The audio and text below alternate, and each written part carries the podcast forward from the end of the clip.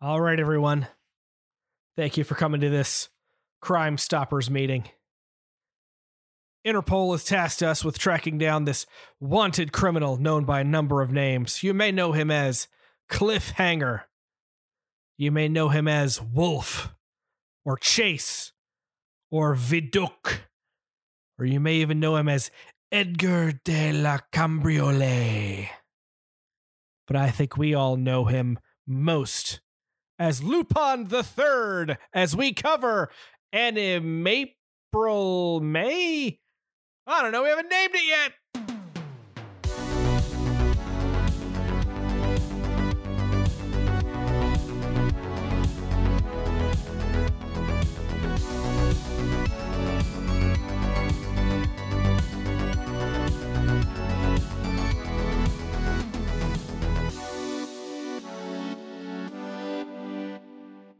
Hello, everybody, and welcome back to your new favorite show, The More You Nerd, where this couple of months we are taking a deep dive into one of anime's most famous characters, Arsène Lupin III, and all of his various uh, uh, versions that you see. Uh, my name is Drew, but I cannot do this alone. Miles, how are you, my friend? I'm doing great. I'm ready to buckle in because we got for the better part of this year, we got some deep dives planned. Um, so get comfy. Uh, yeah, so Lupin the Third is going to be with us until the end of May, and then we have something uh very fun planned for the summer. Uh, so I don't know. We'll see. I, I I predict it'll be fun. Uh, it is it, it, it's a huge huge dive and a big roll of the dice for something that neither Drew nor I really have any actual uh, experience with.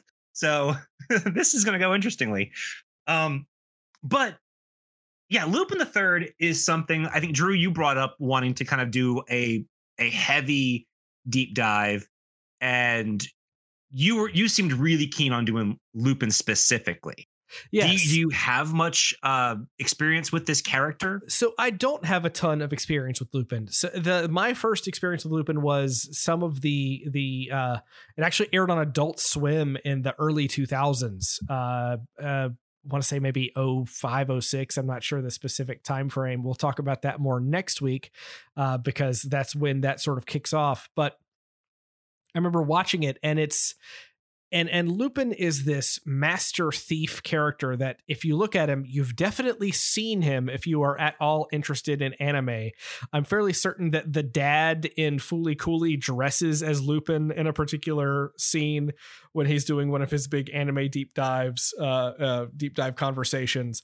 Like it's a character that's been around since the 1960s and in a lot of the ways that like we've been talking about Ultraman and Kamen Rider, these long standing you know Mm-hmm. tokusatsu superhero franchises when it came time to to talk about anime this year i felt felt there was nobody better than to go back to the the the 1971 and kind of get involved with this character in the way that we've done for Ultraman and Kamen Rider. Yeah, I mean, I I have a pretty limited interaction with Lupin. Uh, I, I remember seeing Castle of Cagliostro in high school uh, with my high school anime club, which was basically me and like five other friends uh, commandeering the AV room for uh, one afternoon a week, uh, just as an excuse to watch anime after school. But we did we did watch Castle Cagliostro, and I remember I remember thinking it was very fun. I never, I don't think I really knew much about the franchise, so I didn't think much of it. Um, and I mean, I, I remember having fun, and then the you know lead in was, oh yeah, this was done by Hayao Miyazaki before he kind of blew up, and and you can definitely see some of his flourishes in that film, but I mean, I still I still haven't watched that movie since. I remember it being very funny, but I I have so little experience with this character, even though, like you said, because I'm a big anime fan, I I certainly know who he is. I just haven't actively watched it. Yeah. And sometimes some of those bigger anime franchises, it's tough for me to want to dive in because it just unlike One Piece where like it's it's ongoing. This seems to have like these breaks and these are complete ideas. and it's a little bit different. So I, I just I just never taken the time to actually invest, and so I'm really honestly excited that we're going to do this dive because I I had a great time this week. I can tell you that right now. yeah. So the character, and we'll do a little backstory. Uh, so in the 1960s, we have uh, a a creator by the name of Masaki Osumi, uh, who would no, no. Monkey Punch. Well, I was gonna get to that. Known professionally as Monkey Punch. Uh, who, who it's a great name. It's a really interesting name. He tried to to use his his own name and a pseudonym, but decided that Monkey Punch was just more intriguing and interesting. And you know what? It worked. Um, but uh, he he basically created this this as a manga. Uh, so you have Lupin the Third. Now, this is another one of those things where we as Americans don't often know uh, the the history of the character of Arsène Lupin, who is a a gentleman thief uh, it, from the early 1900s, written by Maurice Leblanc. If if you think about like Sherlock Holmes, written you know around that time as a master detective, uh, Lupin would have been the master thief and I think at some point they did actually cross over. But the whole idea behind this character is that he is a, at the time, modern day master thief who is a descendant of this original French character, uh, who teams up with his crew of people to basically be gentlemen thieves that seem to enjoy the art of thievery more than they do of actually winning any loot and things like that, uh, which is is kind of a fun concept.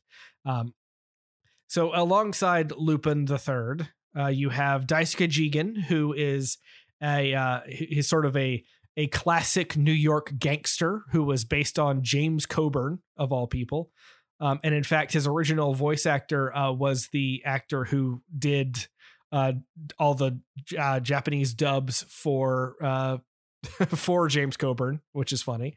That's fun. you have the femme fatale Fujiko Mine, uh, Fujiko, whose uh, name is a take on the peaks of Mount Fuji, which is certainly not at all a reference to a part of her anatomy. I mean, the, that the show makes it pretty clear, pretty immediately, where that name's coming from. Yeah, um, it, it's uh, Fujiko is actually in the manga was originally a number of different characters that all happened to be named Fujiko, but when they later adapted it, they decided that it was just easier to make it one person who changed their style all the time. So Fujiko is sometimes difficult to to point out in because again, this is animation from the 70s. Uh, sometimes difficult to point out because she has changed quite a bit uh, over the years. Uh, you also have a character that doesn't show up a lot in what we watched for today, uh, but you have Goemon Ishikawa. Only in the intro for us. only in the intro. Uh, he Goemon Ishikawa the Thirteenth, who is a descendant of the the ancient samurai uh, or Goemon Ishikawa, who seems to be if i could if i could like paint a very broad american brush stroke on it seemed to be kind of a Japanese Robin Hood character. Uh, yeah. who who would steal from uh, steal gold and give it to the poor. Um, uh, Goemon actually started in the manga as a rival to Lupin and then became part of his crew uh, and will and and again we kind of skipped all the Goemon stuff in this in the first part because he shows up about midway through and is kind of even amongst all of the crew he's kind of an on again off again uh, member because he's got his own stuff going on.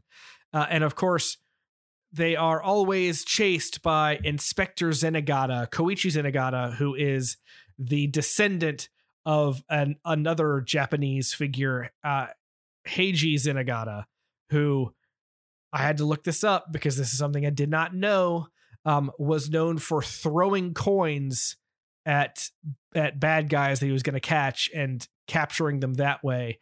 And that was and and that is why you always see Zenigata in Lupin the Third throwing handcuffs. It's a reference to the throwing coins thing. Hmm.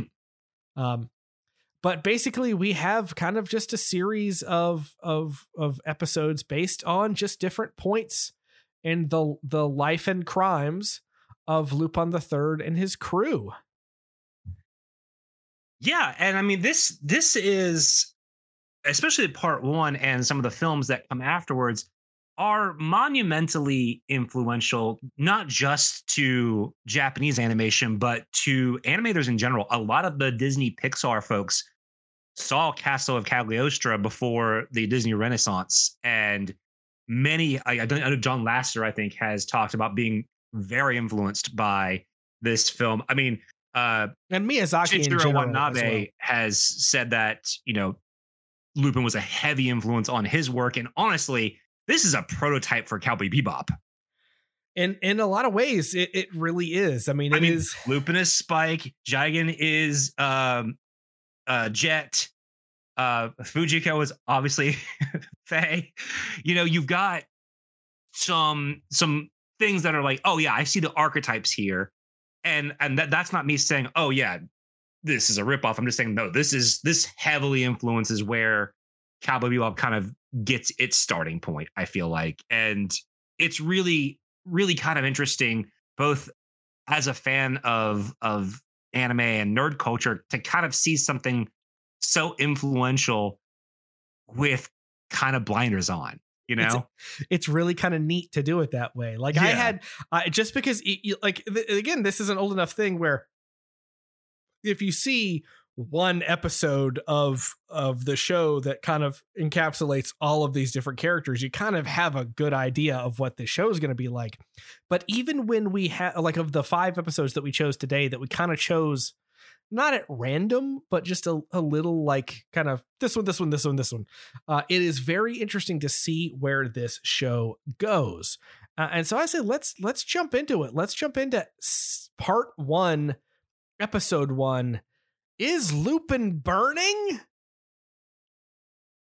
Yeah. So uh, immediately we get kind of a, crazy sort of James Bondy plot here because you know, we're, we're given no context to who Lupin is, but apparently he has run afoul of this organization called Scorpion. And they are set up like you were going to see Scorpion all the time in this show, and you really don't. At least no. in anything we've, uh, anything else we've seen. I, I, think it definitely was that kind of Bond pastiche where you have like Spectre or something like where we've got this group and they're they're functioning the same way. And you know, I know it's noted that like initially Lupin was kind of the first animated series in Japan to like specifically target adult audience, and that is really apparent from the get go. Not just because of um, flashing Fujiko's uh, chest, but the dialogue and the way the story is told feels very specifically geared towards an adult audience. Yeah.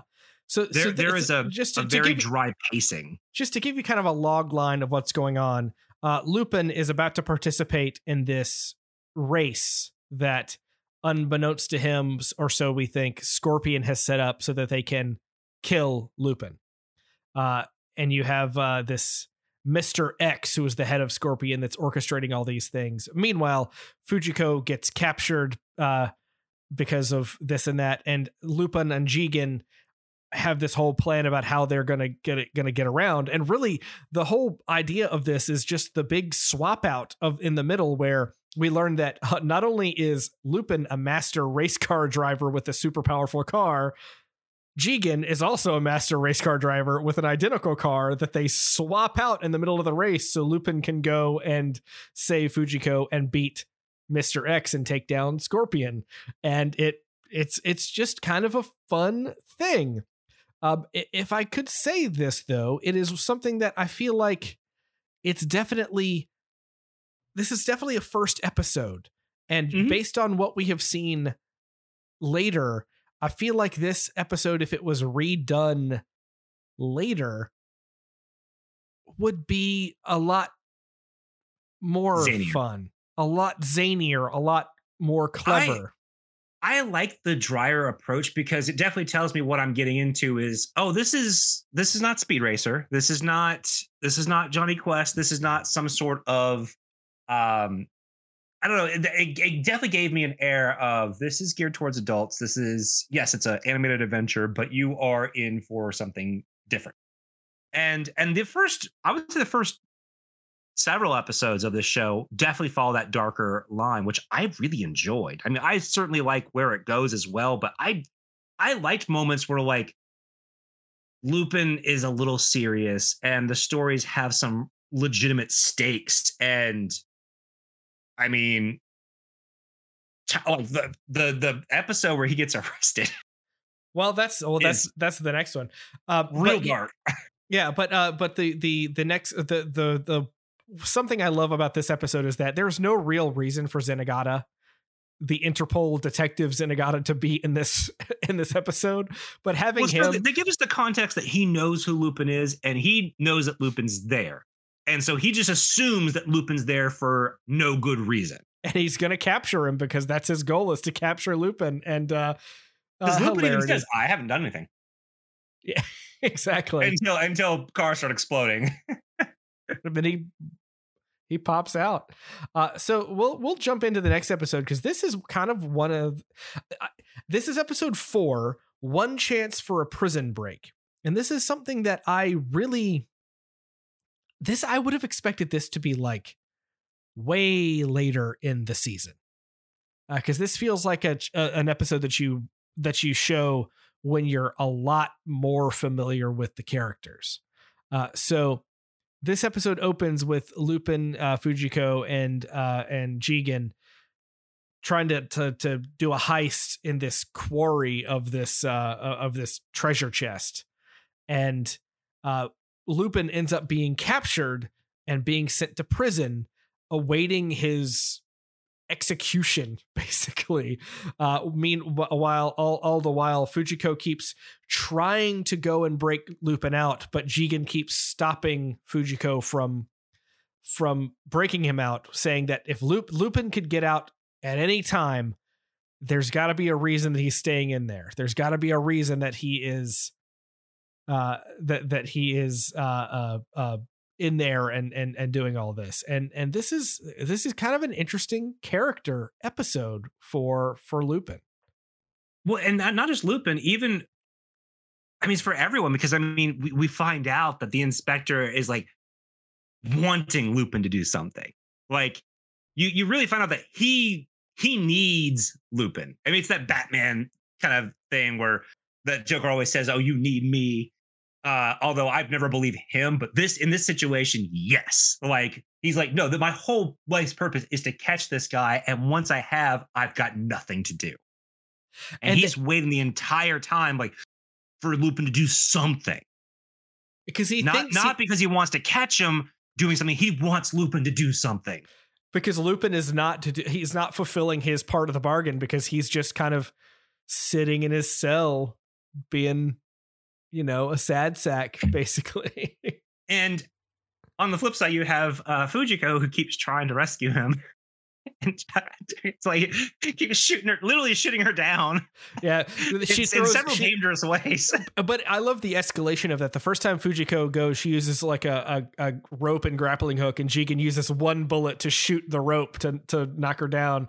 And the next time, she uses a ladder, a ladder truck and, and Jigen uses a machine gun to shoot to Which, just break the ladder, and then she goes in a helicopter. by the way, no one in the prison seems to notice any of this at all. you would think an exploding helicopter, people shooting at the walls, might catch the notice of anyone at all. And nope. um, and and we basically come to find out that the main reason Lupin has not really made any effort to escape was mostly his pride got hurt. He got embarrassed from the way he got caught, and yeah. he he wanted he wanted to inflict the same thing on his nemesis.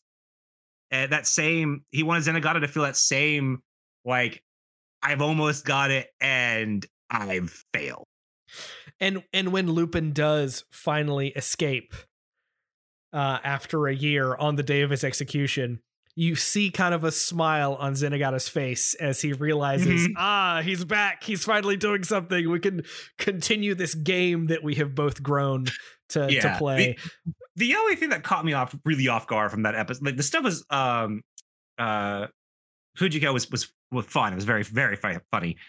But the the one thing that kind of caught me off is Lupin's fingernail. Yeah, like kind of weird. Being like a razor, and like so he was able to shave himself, and then used it as a weapon, like threatening to slit a guy's throat. it was a little was like, weird. I was, I was like, I was like, this took a weird turn. Like, I don't mind like the movements, but it's just like, oh, this this is the way we're going. And I was like, I you could have gone any which way, and you you you chose the wildest one.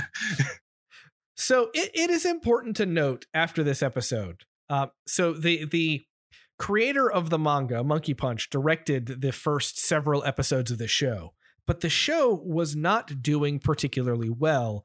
And part of that was because Monkey Punch refused to alter the show to fit a broader audience.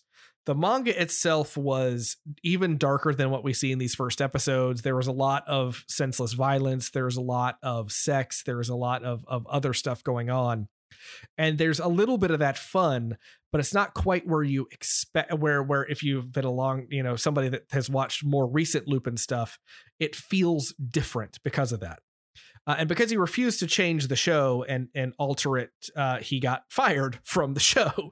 And so the next few episodes in that season of which were there weren't too many more uh, were directed by a number of people, including Hayao Miyazaki, that that we talked about previously. You know, uh, the director of things like My Neighbor Totoro and uh, Castle in the Sky Laputa and Ponyo and uh, Kiki's Delivery Service, you know, Studio Ghibli, that whole gang. Uh, and so the the next three episodes are actually all episodes that were directed and co-directed by Miyazaki, and they were ones that were at, actually featured in uh, museum exhibits about Miyazaki in Japan um, at, for for a time. And this is where you really start to see a different side of Lupin, especially when it comes to episode eleven, when the seventh bridge falls. Uh, the the setup of this episode is that Zenigata is tracking Lupin because he because he has supposedly been bombing these bridges in this town. Uh, but Lupin hasn't been doing it, and he and Jigen uh, go to the town to try to figure out who is using Lupin's name to cause this havoc and figure out what's going on. Uh, and and Miles, what do you think about this episode? I thought it was pretty fun. I mean, the the thing is, you know, a lot of people talk about how the the show does lose some of his darkness, but this one kind of uh, maintained it for me because it, but it maintains it, but it maintains it in a different way. this this episode does involve Lupin killing a person, which doesn't happen that often, but he kills a person in defense of someone else, and that is a that is a marked change in the character from this point forward. I mean, I, I, I mean, because we didn't watch, you know, all prior episodes, it's hard to see how much change. Because I mean, I could also see like if there's a a girl involved, he seems to be down to clown. Yeah, and so, interestingly, Fujiko does not appear in this episode. This is the first uh, episode she does not appear in. I was waiting for her to be revealed as Fujiko, like the entire time. I, I was did, waiting I, for like some some switch. I did too, to be honest, but but no, I like the story. I mean, it, it feels it feels very British for some reason. Like, it feels like it'd be an episode of I mean, I think like a James Bond type plot, or like an episode of for whatever reason I was thinking of uh The Prisoner.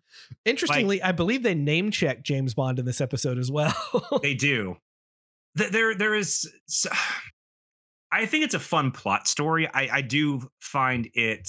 Um, I mean, some of the the traps and stuff do feel like very '60s cartoonish spy stuff. I mean, you've got the giant saw that he, that the guy threatens to cut uh, Lisa yeah. in half. So, with. so the the bomber is basically just to, to, kind of set the expectation. He he has started blowing up all these bridges because he knows that there's a bank in this city that travels a certain route, and he knows that if he blows up all the bridges, it has to travel this one particular route that he can then go and rob it. And he he forces Jigen and Lupin to rob the the armored car by th- kidnapping and threatening to kill this girl Lisa uh, as as part of this. And and even Jigen and, and Lupin at the time realize even if they, you know, even if they do this job, he's still gonna not only kill Lupin and Jigen, but he's gonna kill Lisa just to cover all of his tracks. And it's a really interesting kind of play on this,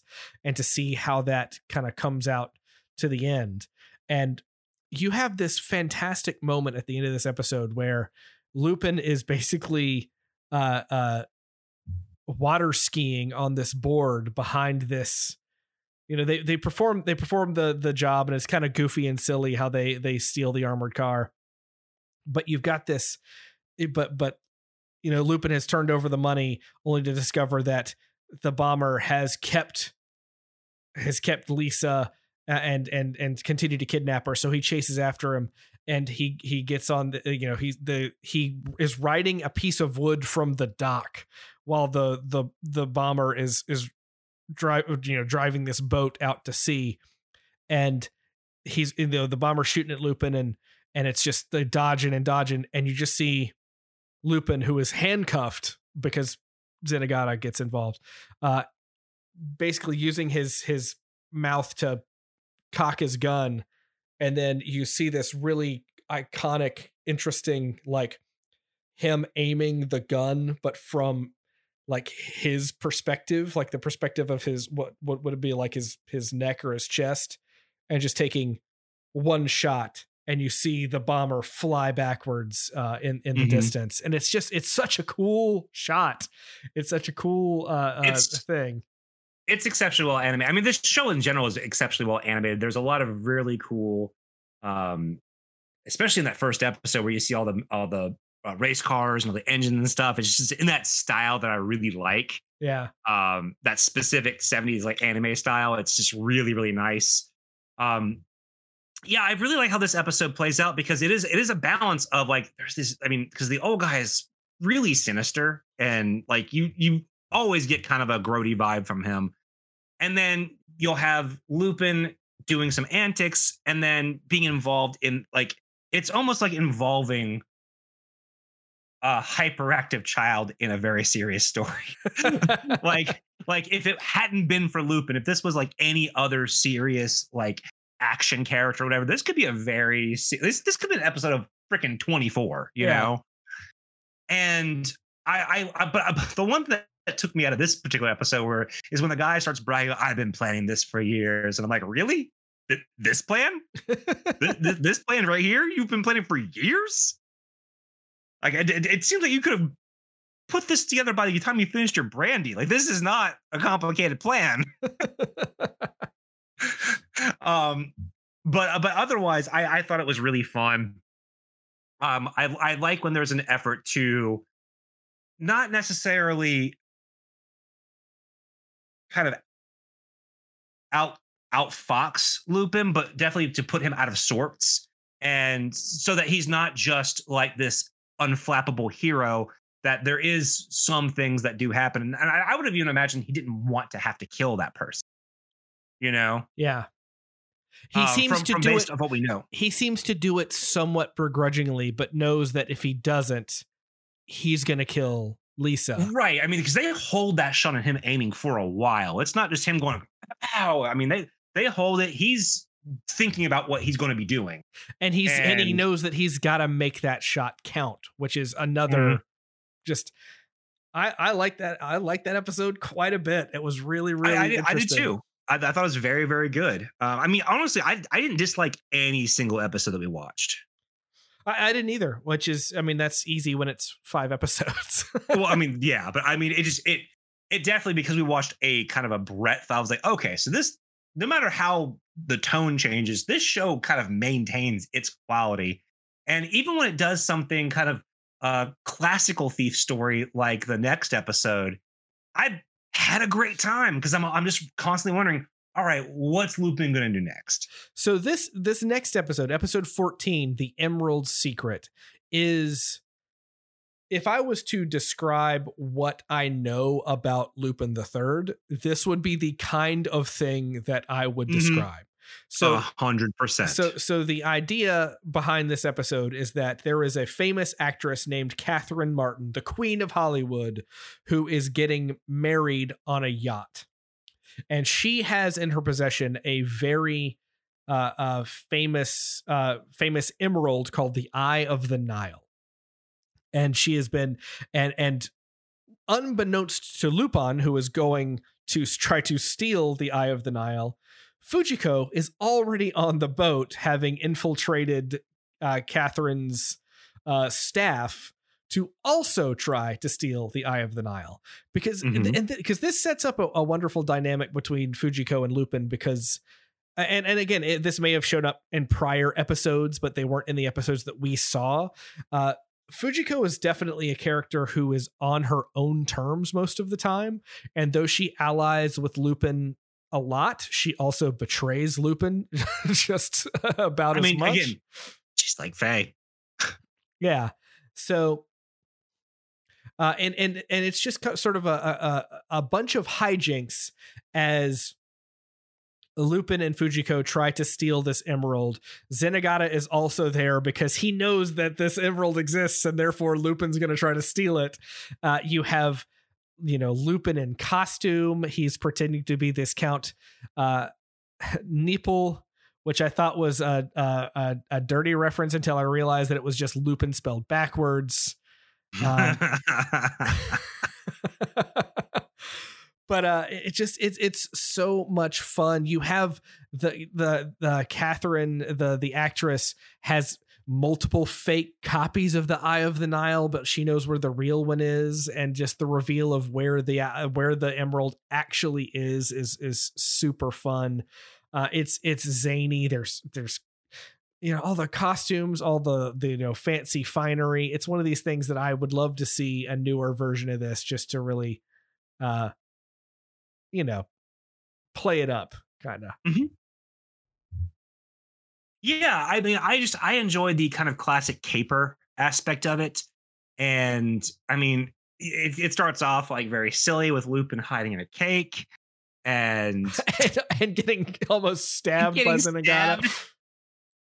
um, and then and then you have the twist where the the woman who's holding the party expected Lupin there and expected other people to try to steal it because she's so bored of high society and this was fun for her. Yeah. And I really like that and twist. Even, like even her husband that she's getting married to is just so dull in this, right. In this episode. I, the, uh, what's great is before they ever say anything, they really they do like show you with her eyes that he knows what's going on. Yeah. And I really enjoyed that little twist because I mean, then now Lupin and uh, Fujiko are looking for this this stone, and they're kind of being played with by by Catherine, uh, the woman who's ho- hosting this whole thing. But it's just oh gosh, it's so much fun. And I don't know, like it's it's it's a super low stakes episode, but that the fact that they can play with low stakes and make it this fun just kind of gives you an idea of how high of a quality this this franchise starts out as. uh interestingly, I'm trying to figure out who the vo- the actress in, in this is because she's credited as Catherine, but she's also apparently credited as uh Fujiko which makes me wonder if she is the actress for Fujiko in season two. I'm gonna have to look that up. Anyway, um, but I guess that takes us to our final episode, uh, episode 19 of of part one, which again only ran for 23 episodes, so not not that many. And this one, uh, this is another uh, Miyazaki directed episode, but this is one that I thought was interesting because it actually features a character from the Lupin French stories backstory. Inspector Ganimard III, the grandson of the original Arsène Lupin's uh, grandfather. Uh, and and kind of uh, uh, some of the only references we really get to to Lupin's history, if you will, because we don't really know a ton about it uh, outside right. of what they've said.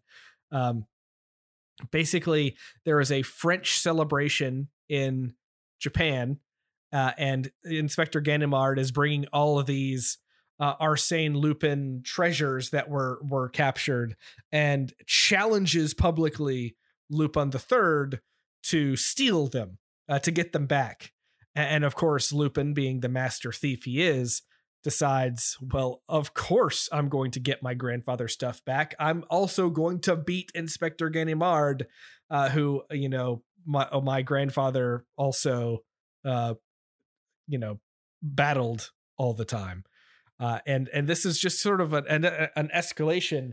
And one of the favorite things I like about this is that Ganimard and Zenigata really like each other at first until the first failure yeah. of their uh, of their uh, their their, uh, team their pairing, their team up, and then they start to they start to uh, uh, be competitive with each other to see who can be the first to capture Lupin in a very fun uh, fun capacity. Yeah, this this one's a lot of fun, uh, and and I also like the the kind of them playing with you where where Lupin's like, I don't want to get involved anymore. I'm done. And it, it, this one ends in an odd fashion.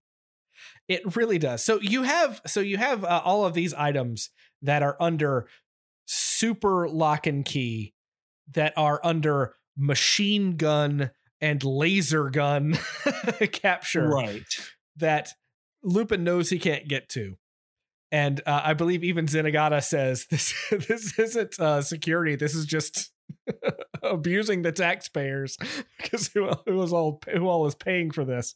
Um, but but Lupin seems kind of for parts of this episode just kind of like eh, he's just eating beans, just just eating beans, hanging out. Uh, uh, Jigen and Fujiko have a heist, but they learn that the what they have stolen uh, is not you know it's not real it's not going to work. They get you know almost captured themselves and and all this stuff. And that is when lupin comes up suddenly because they capture these these crates that are being moved early and oh the crates are filled with police officers that's how they were going to capture them but that that that's what gives lupin his really weird idea uh, where they basically at this french festival they set up a booth asking if anyone speaks french and guaranteeing that you're going to be on the news for all of your family to be able to see you on the news. Yeah. Um, and one of my favorite lines in this is uh, they have this big warehouse full of people, and Fujiko asks, "Has anybody ever participated in a riot? Please raise your hands." and a bunch of people raise their hands, which is, I'm sure, a reference to something, but I don't know what. But it was it was very funny.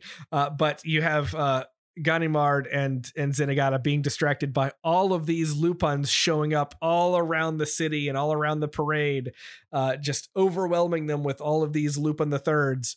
Meanwhile, uh, Lupin himself uh, dresses up like a police officer and just walks right in and takes everything. Uh, and uh, including a statue of his grandfather that he carries out on his back in, in kind of a fun, fun way. Lupin winning the day. Yeah, I I it it's such a short.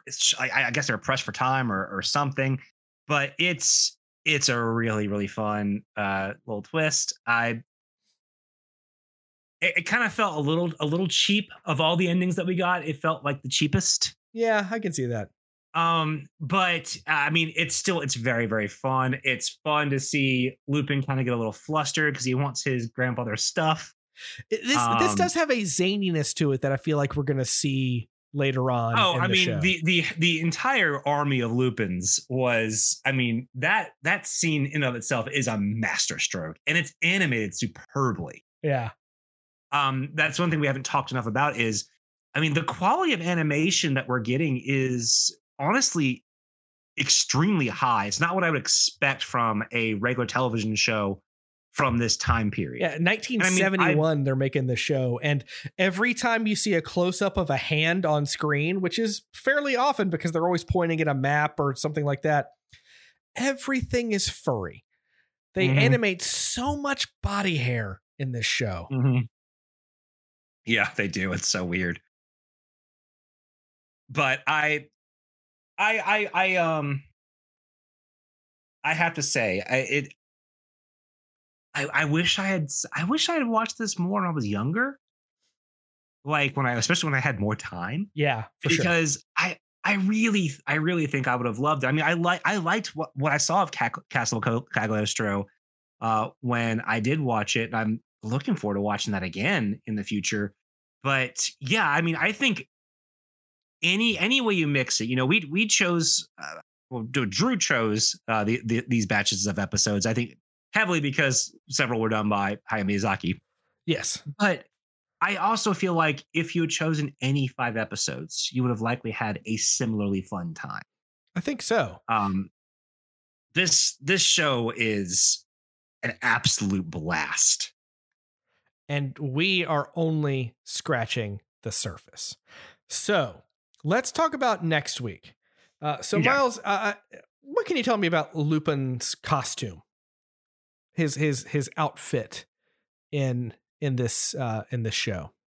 So he does have a very colorful jacket that he wears as as far as I know. In fact, it, honestly, it wasn't until we started doing this thing that I didn't know that it changes every every like season. yeah. So this is the thing about Lupin the Third is that his eras are based on what color of jacket he is wearing. And part one, uh, with with uh, uh, uh there are a couple notable exceptions to this, uh, but part well, one is some colors come back. Yeah, they do. But but there's also when they make movies later, the movies are based around the times when he would have been wearing that particular jacket. So mm-hmm. we'll we'll talk about that a little bit in a couple of weeks. Uh, so we're gonna say goodbye to the green jacket and say hello to the red jacket as we move from Lupin the Third Part One into Lupin the Third Part Two. Now, Part Two is a couple of years later, uh, and unlike Part One, where it only had 23 episodes, Part Two has 155 episodes, if I remember correctly. Uh, it is. Uh, it is it was a much more popular series. Yes, it ran from 1977 to 1980, so we're we're not quite a decade later from the start of this. Um, but this is really the show that when when I think a lot of people think about Lupin the Third back in the day, they're thinking about Part Two. Uh, this is where you have uh, a number of of very iconic episodes and moments. This is also where you have Miyazaki directing his final pieces of the series. Uh, but this is also coincidentally the the the first part that was uh, modern contemporarily uh, translated into English, and that is going to affect the episodes that we watch for next week. So there are four seasons of Lupin the Third Part Two, because we don't have enough time to cover all of that. We have not so randomly chosen four episodes for next week, one from each season with one little bit of spice. So we are going to be watching episode season one, episode one, season two, episode 30, season three, episode 58, and season four, episode 145. So that's episodes 1, 30, 58, and 145.